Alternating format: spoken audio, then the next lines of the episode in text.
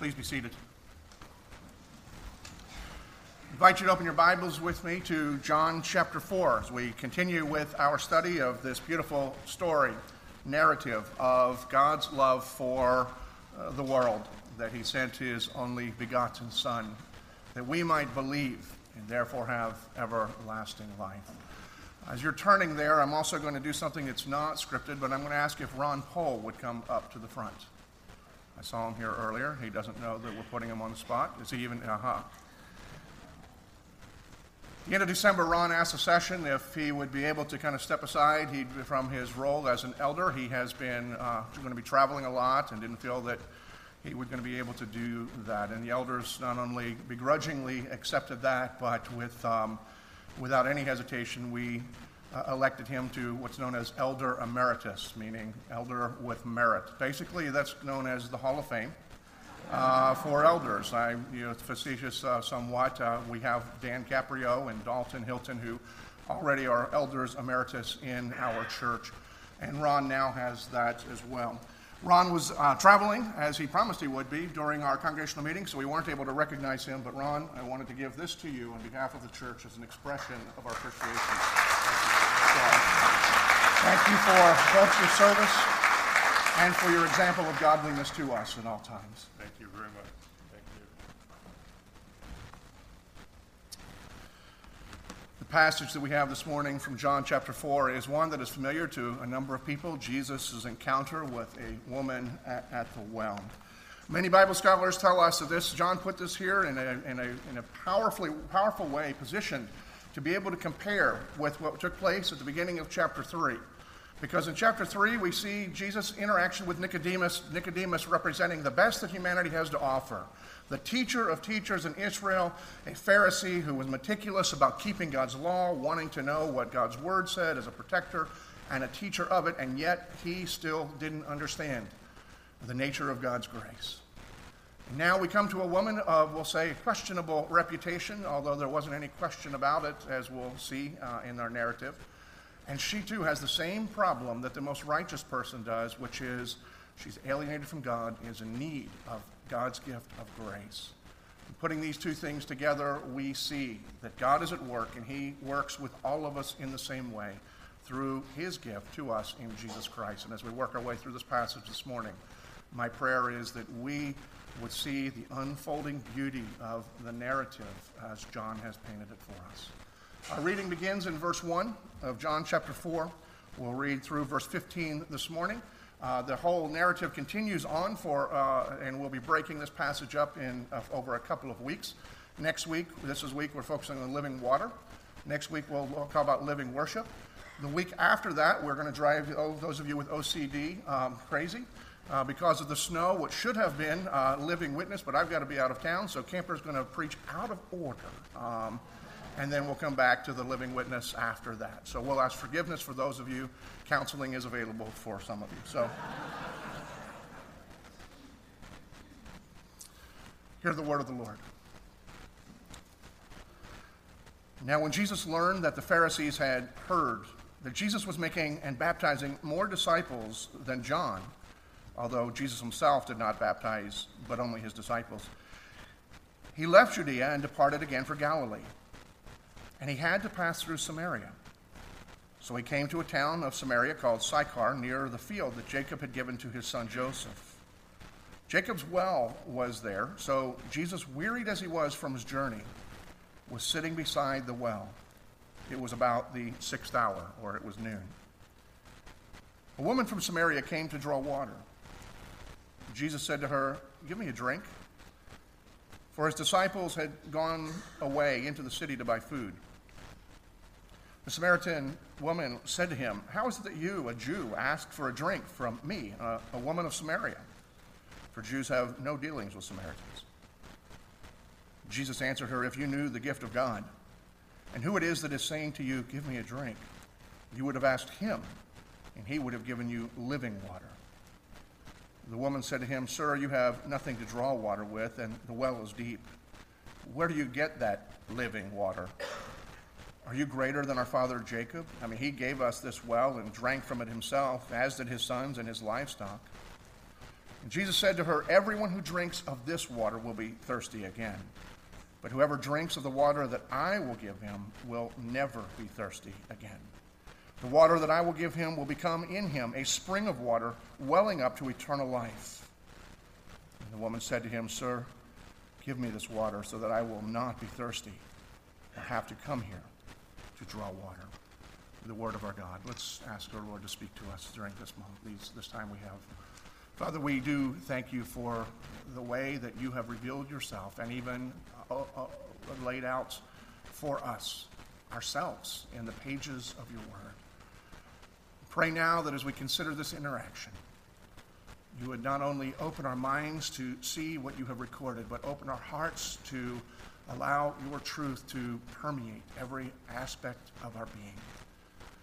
That we might be comforted, challenged, and shaped by the beauty and the power of your gospel, becoming more like Christ and becoming sources and resources that you use to bring joy and refreshment and renewal to our community and even to the world.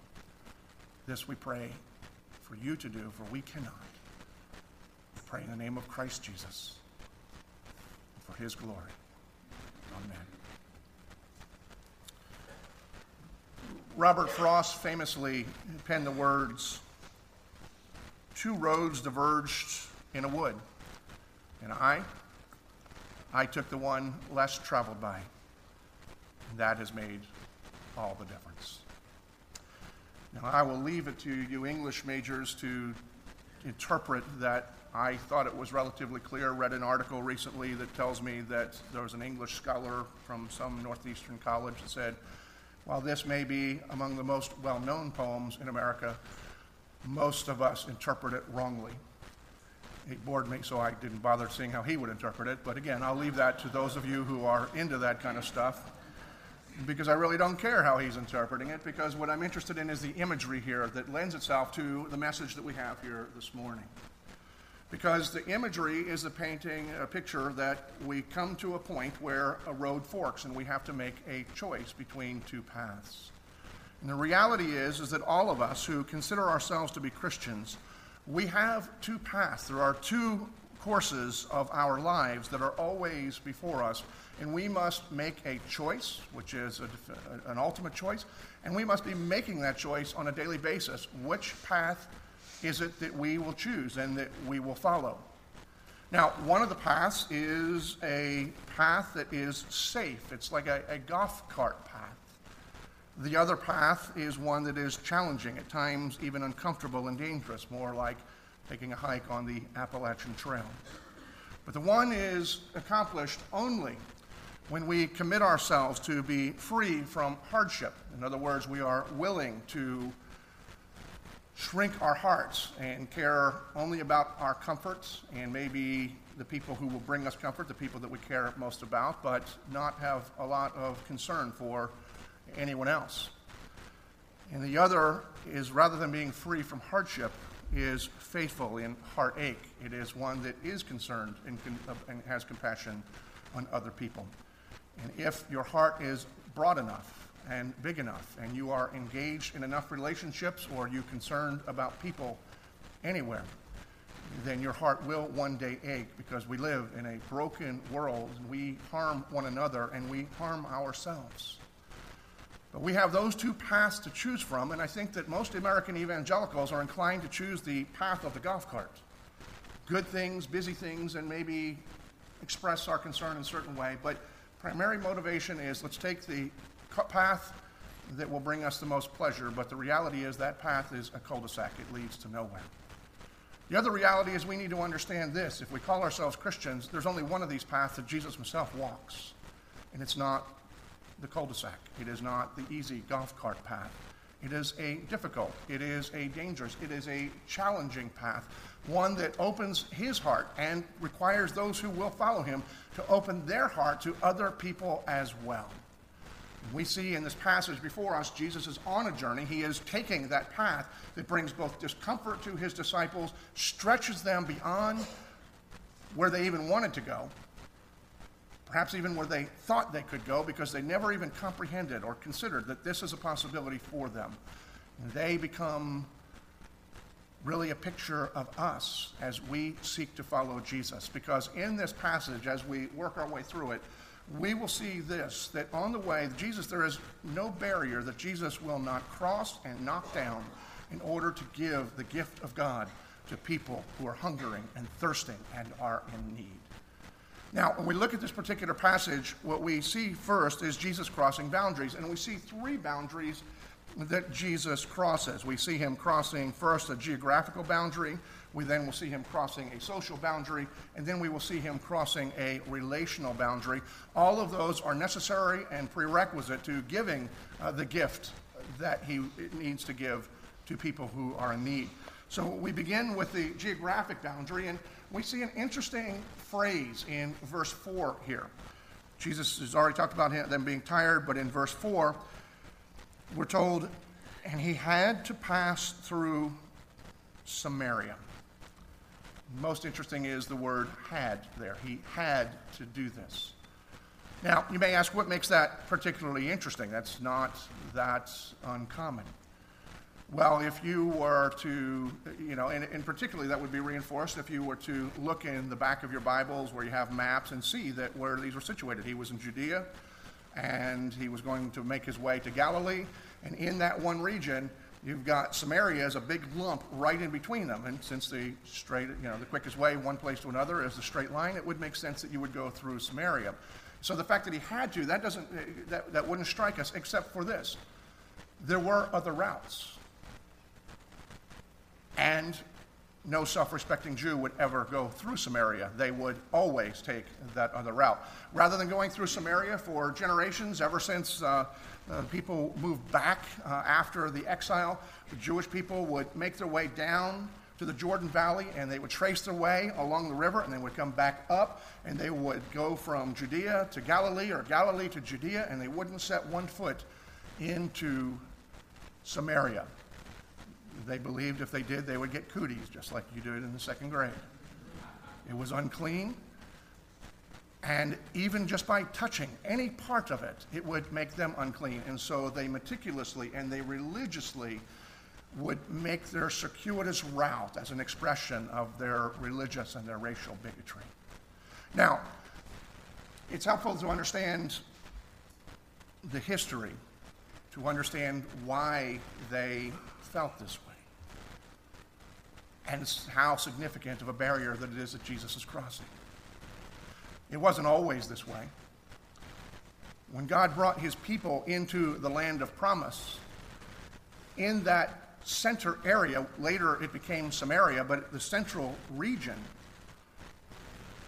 was not only central geographically, but to the life of Israel primary tribe there was Ephraim, and from that tribe, a number of the influential and significant leaders and, and um, protectors uh, lived. And so it was a central place, of, uh, a central spot for all of Israel, geographically and in their, in their life. But after the reigns of David and Solomon as kings, the nation divided the 10 northern tribes kind of rejected against the rule of the southern tribes and Judah, which was the tribe of both David and Solomon. And they set up a nation uh, of their own. They were able to call themselves Israel. Basically, it wasn't that difficult to figure out how they divided it up. There were 12 tribes, 10 seceded. They said 10 is more than 2. We win the popular vote. We're now we're still Israel. You find a new name. Of the two remaining tribes, the significant, the, the, larger of the two by a significant amount was Judah, so they all came together and the two tribes voted, and surprisingly, Judah won. So that's how they got their thing. Not everything is mysterious in the Bible. But the northern country of Israel very quickly turned to idolatry. They continued to worship God, but they also began worshiping other gods. And so uh, they became also very corrupt and they were perverted. Their culture also declined very quickly as well. And now being in decline, they were vulnerable eh, for attack, and the Assyrian nation came and attacked and conquered the uh, Israel, the ten tribes, the northern tribes, and made them part of their own nation. Later, Judah would also fall to the Babylonians, and they would be sent into exile. But at this point in time, you had Judah that still existed, and then the Assyrians reigned over uh, this area that would later become Samaria. Now, when the Assyrians would take over a country, they had a strategic way of benefiting from the economy and making sure that they weren't going to have a rebellion against them. They would scatter many of the people who were there. They would make sure any of the military leaders, any of the political leaders, anybody who had aspirations for leadership, they would be split up and not be able to play together. Because that would be dangerous. A couple of ambitious people with military capability, they might be able to get an army and then at the very least create an inconvenience, if not be able to take their territory back. So the Assyrians would scatter the people all over to the territories that, that were their own, but they would also leave some of the people in the land. Usually they were people that didn't have any real influence or power. They just knew how to work the land, make sure things go. And this way the economy would continue and Assyrians would benefit from the economy. And they were not any threat of losing their territory. So it seems like a brilliant uh, strategy in the way to assimilate uh, new cultures. And so, having this happen, now you had people left over in what is now uh, had become Samaria were the leftovers, the people who were allowed to stay, and then some Assyrians. It now was Assyrian property, and so they came, and some of the Assyrians decided they liked their real estate. Real estate was cheaper there; they would move in, and they moved in as well. And the Assyrians took people from the other conquered areas, and they would, as they were scattering them, they would put some of them into this territory as well. And so over time, the people began to intermarry the people who had been part of Israel, the Assyrians, and the other conquered areas. And so the area of Samaria was basically a mongrelized race and religion. And they did continue to worship the God of Israel, even as they adopted all of the other gods of the conquered nations. But the, at least from a pretense standpoint, the God of Israel was the one who was above all, because even the other nations and the Assyrians didn't want to make the local God angry, so they propped him up as the figurehead of their civil religion. Now, after Judah had gone in exile and some of the people had come back, they just totally despised the Assyrians for being unclean, compromised, um, you know, half breeds.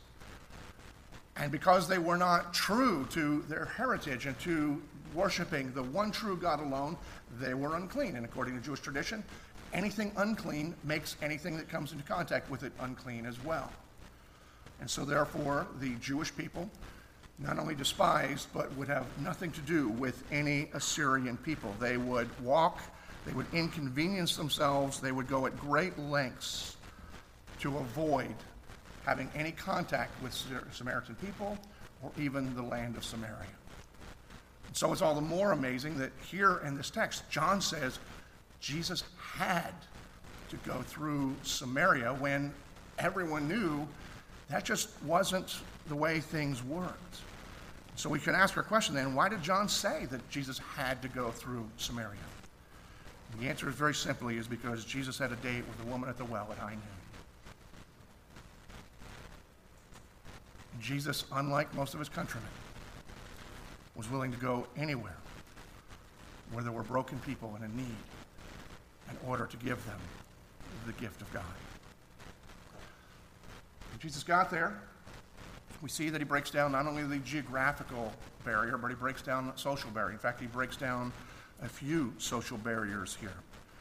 We're told that he goes and sits down. Verse 6, we're told Jesus went wearied from his journey, which is a clear testimony that although Jesus is God, he also was man. He was tired. God doesn't get tired for walking about 20 miles, but Jesus did.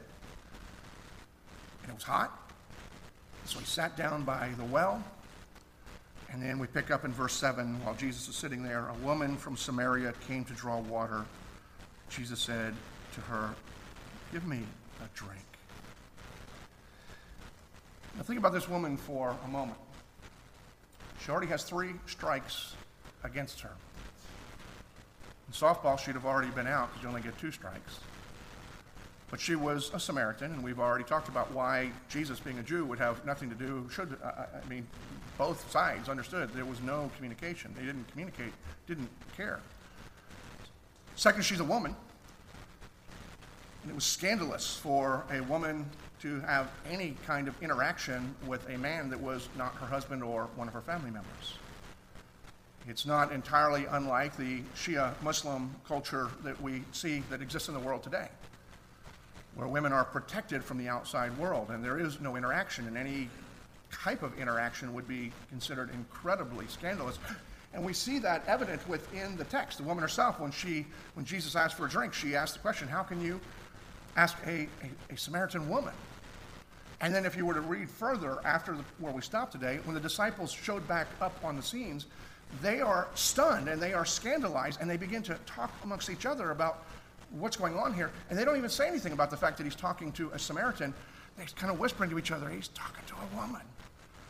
And they didn't get it. And so that was an incredible barrier that he crossed over to enter into this conversation with her.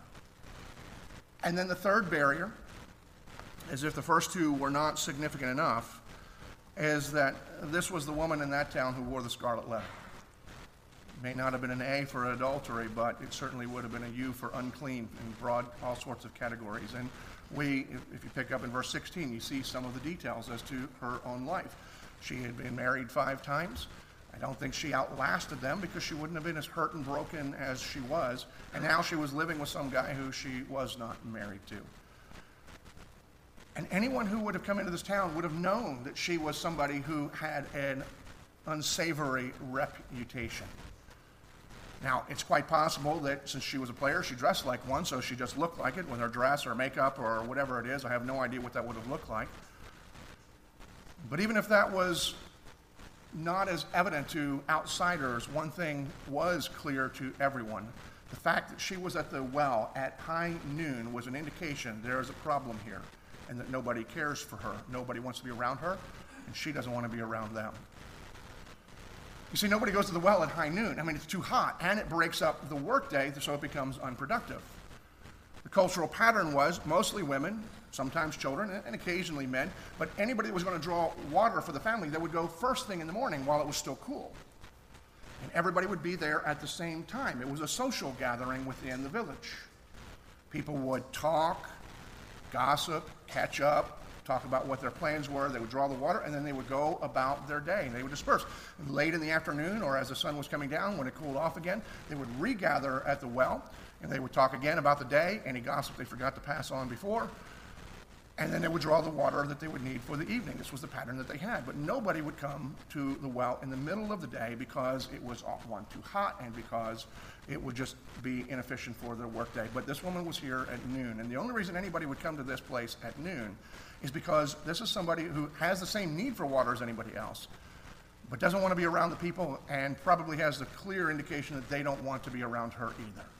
Somebody who's trying to avoid being in some place where she knows that people are talking behind her back and they're whispering and pointing. Somebody who has been ostracized and outcast. That person and that person alone would go to be by themselves to make sure that they had what they needed, but they also could be alone. And so it was quite obvious when Jesus is encountering this woman that there are a number of social barriers because she's a Samaritan, which is unclean in itself. She is a woman, which is scandalous. And then she is a, a woman with a, a reputation, who's rejected even by her own people. But see, Jesus was there for her. And Jesus had come to help. That's why he had to be in Samaria. He was there for her, and he was there to kick down the barriers for anybody to experience the grace of God. And we see in this passage, just as there is no place that Jesus will not go, there is no person to whom Jesus will not connect. But it also begs a question for you and for me. Where will you not go? And to whom will you not go? See, we all have our limits. We may not be conscious because we not, may not have been challenged. I don't even necessarily mean any place in the world. Where would you not go? But even places locally, places where nice people don't go, where the people who are there are too different, they make us uncomfortable. Or perhaps we even hold, whether conscious or not, I hope somebody goes, but they're not worth my discomfort to go and to reach them with the compassion of Jesus Christ. See, in the face of the reality of what Jesus comes to kick down, we have to stop and ask ourselves, where is our limit? Because if we are followers of Jesus Christ, we are supposed to go where he goes, and he's going to places that we don't want to go. And so it's important that we don't just learn that lesson that Jesus goes where. We need to ask, where don't I want to go? Now, I'm not going to make the same promise that a friend of mine did, that wherever you say, that's where you're going next. Friend of mine was pastor in Boston, and uh, he'd grown up in Chicago area. His wife uh, had grown up in the Northeast in a Jewish family. He'd become a believer. And he was pastoring in Boston, and they were on the way to go visit his brother, who was a surgeon at Emory University in Atlanta. And they stopped at some diner outside of Greenville, South Carolina. And so the apparently the bluegrass music was raging. The waitress's teeth, she didn't put them in, and um, his wife just said quietly, "Never, never, never try to get me to move here." Two years later, he was the pastor of Mitchell Road Presbyterian Church in Greenville, South Carolina. And so he had told me that when I was a young pastor that, you know, be careful. I said, all right, well, I'm not going to Hilton Head. So anyway, that's, um, so, and I haven't. So see, it doesn't work that way. But we do need to be aware and to be conscious. Because the way the gospel works, and we'll see this here in a moment, is it begins to work its way out in every aspect of our life, and we recognize it only we recognize where we're weak. And so I'm not bringing this up to shame you, I'm bringing this up so that you can be real and allow God to be at work on you. What are your limitations? Because we all have them.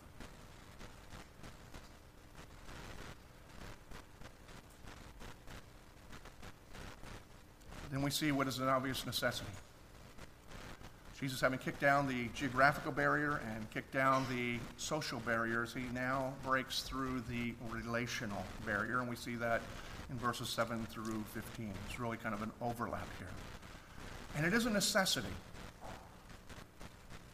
Because our God is not just God in truth and presents truth, but our God is relational. He has sent his Son to reconcile us to himself. There is a relationship dynamic there. It's not enough to just know the truth, but to know God is to have that connection with Him.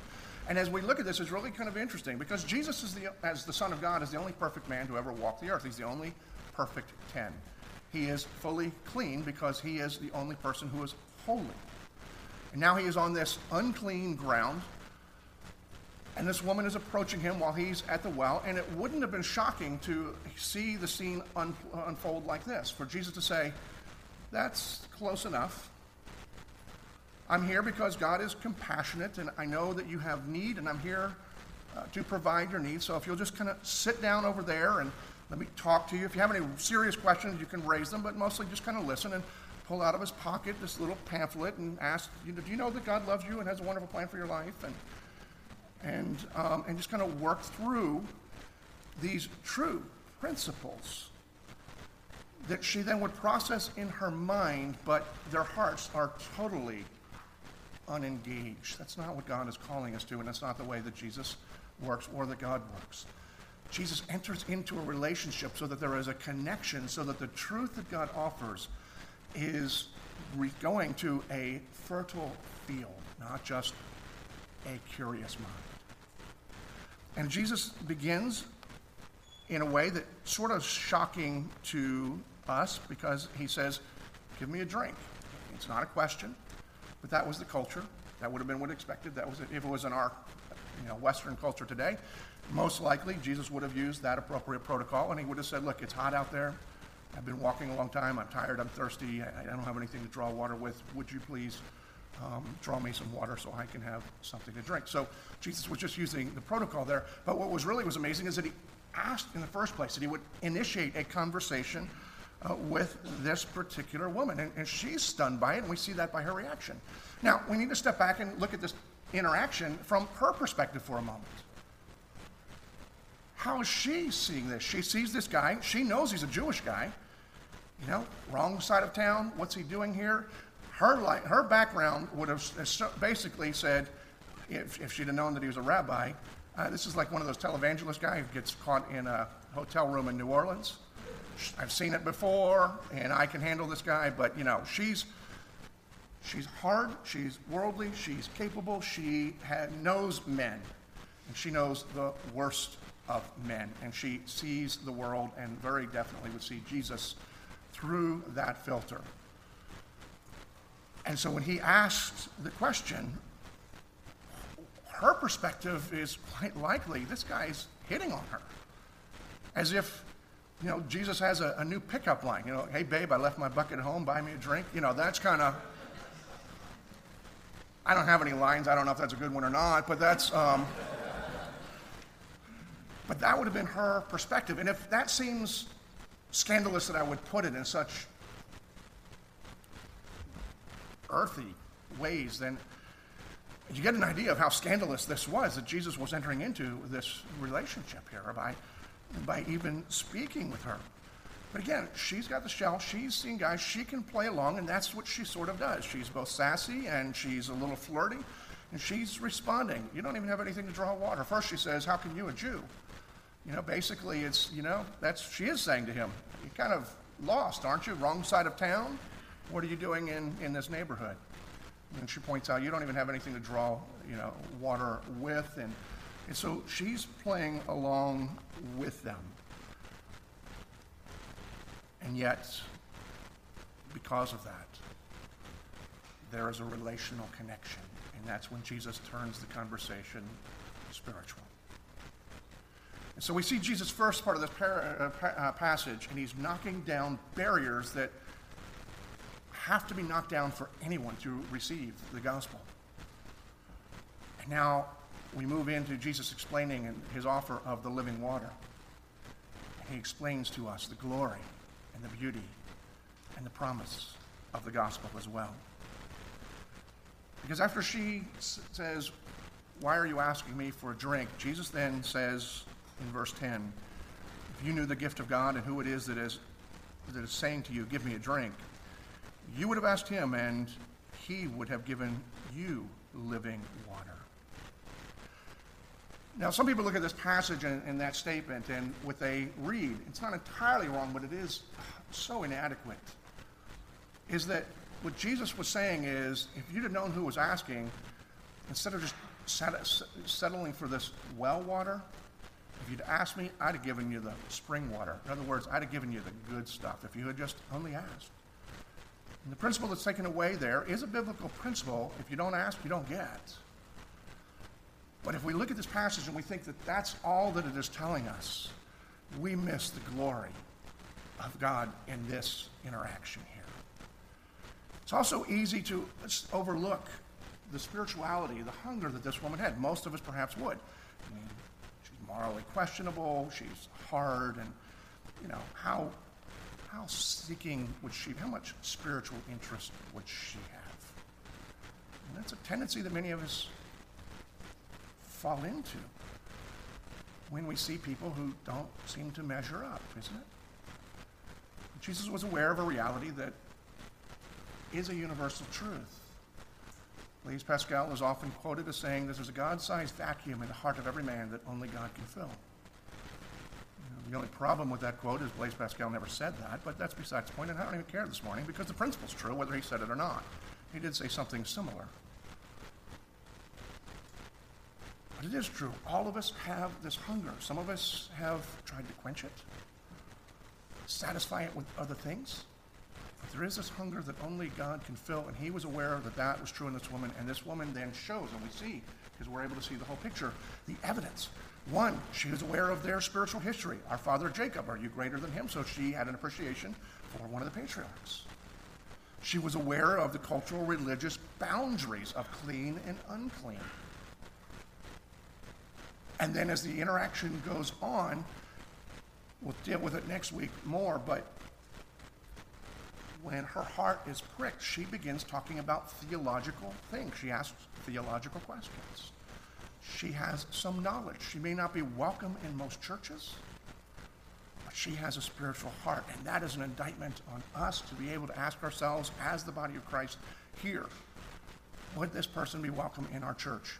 Or if you are somebody who is showing up here, whether somebody dragged you or you're hungry but you're just not sure, but you wrestle with the whole idea that if people really knew you or knew your background, that you'd be rejected, and shame on us for giving anybody the impression that we have our act together.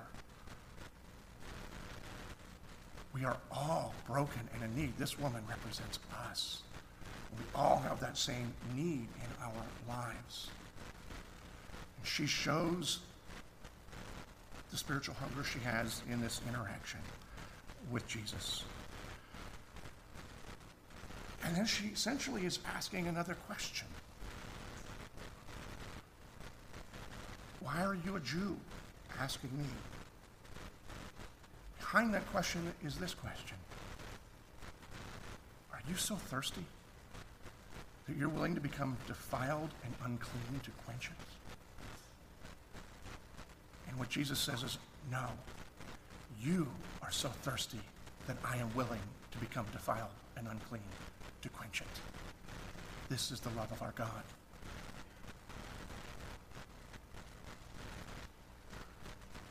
She's broken.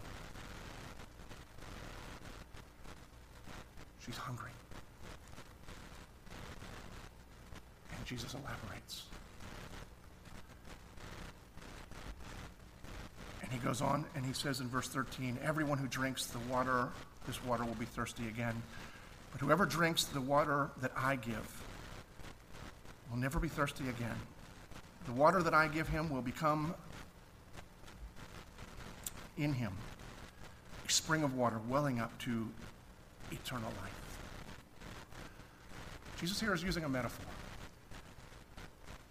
He's not talking about quality of water that well water is stagnant and, spring water is fresh and refreshing and more nutrients. He's not talking about that, though. That part is also true. But he's pointing out a reality that is not only true for her, but for all of us. We are so prone to try to find our sustenance, our refreshments, our comforts, our nourishment, our identity, our purpose things that we can draw from. Sometimes we do it through our hobbies, our work, or our wealth, or any number of things. We have this hunger, we pick up something, we pour ourselves into it for a time. It seems to be satisfying that need that we have, but over time, it's not that we don't like what those things are anymore, but we realize that hole is still there. Jesus was speaking to her spiritual condition, not about the well. He's speaking to our spiritual condition, and he's saying, look, if you you can do anything you want in this life, but it's not going to fill that hole. But if anybody was to drink from the water that I give, the gift of God that I give, that alone will satisfy. They will never thirst again.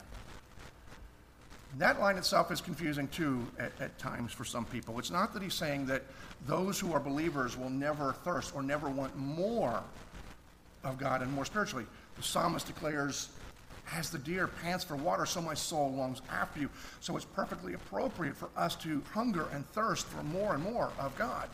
But what he's promising here is that the nature of the gospel is such that as the seed is planted and as it blossoms, we will never go thirsty again because the resource is not something we need to go do, but something that is within, because Jesus is also in this passage using the whole idea of living water, promising that those who believe in him, the gift of God, is not only salvation to eternal life, but unlike any other religion in the world, God, in the person of the Holy Spirit, comes and dwells within all who believe.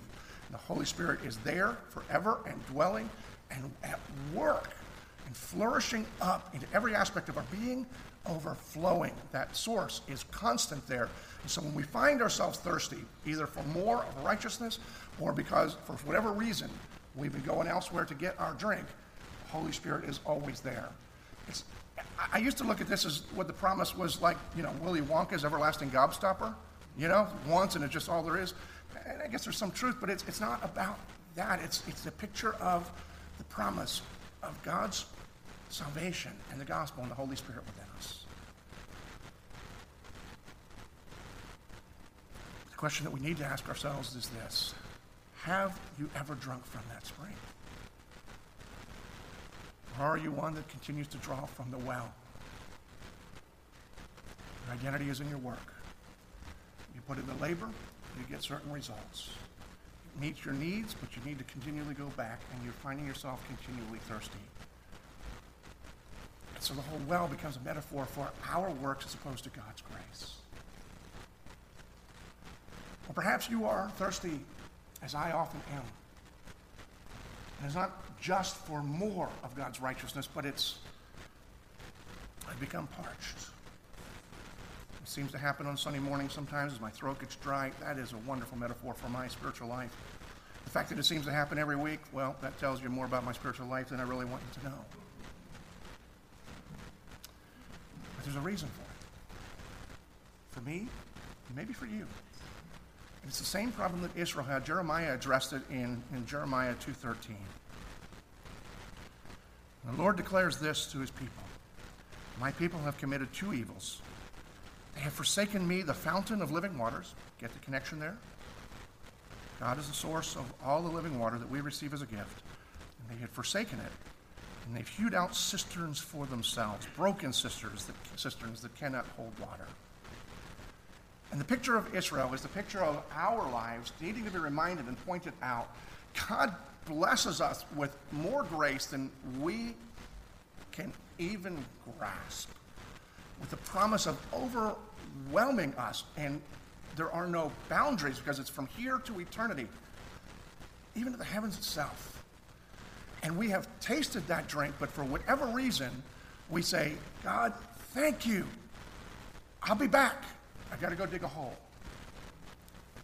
And we go dig our own holes and we drink constantly. We constantly return for our identity, our comfort, our purpose to our own works, our own labors, and what other people think. And in so doing, we think it's not that big of a deal, but God says it's an evil. Because in order to do that, we have to reject God who has given us the living water. So the challenge for you today and for me today is to ask Am I thirsty?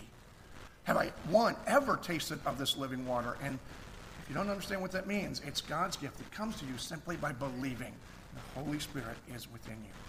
Second, it's reminding us over and over again of God's grace and God's provision as our hope, and not we got to work out things for ourselves and God will help those who help themselves.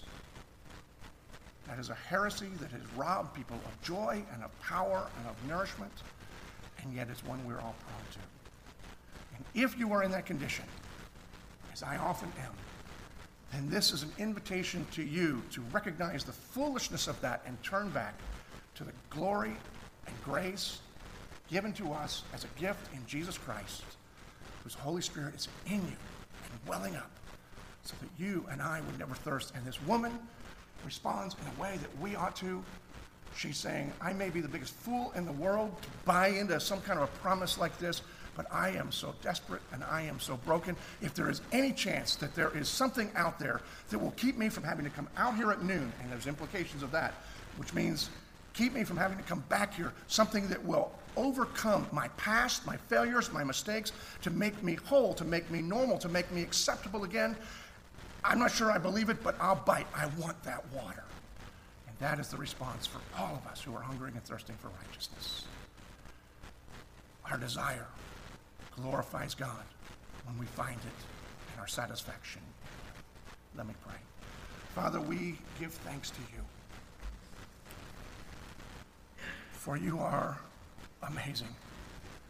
A love that we cannot comprehend, a gift that continues to give, and we haven't even scratched the extent of it. And you forgive, and you restore when we are people are prone to wander and distrust in ourselves. Give us the grace this day to trust in your gift and experience the joy, the refreshment, and the nourishment that comes from the promise and the gift of the living water in Christ. To your glory we pray.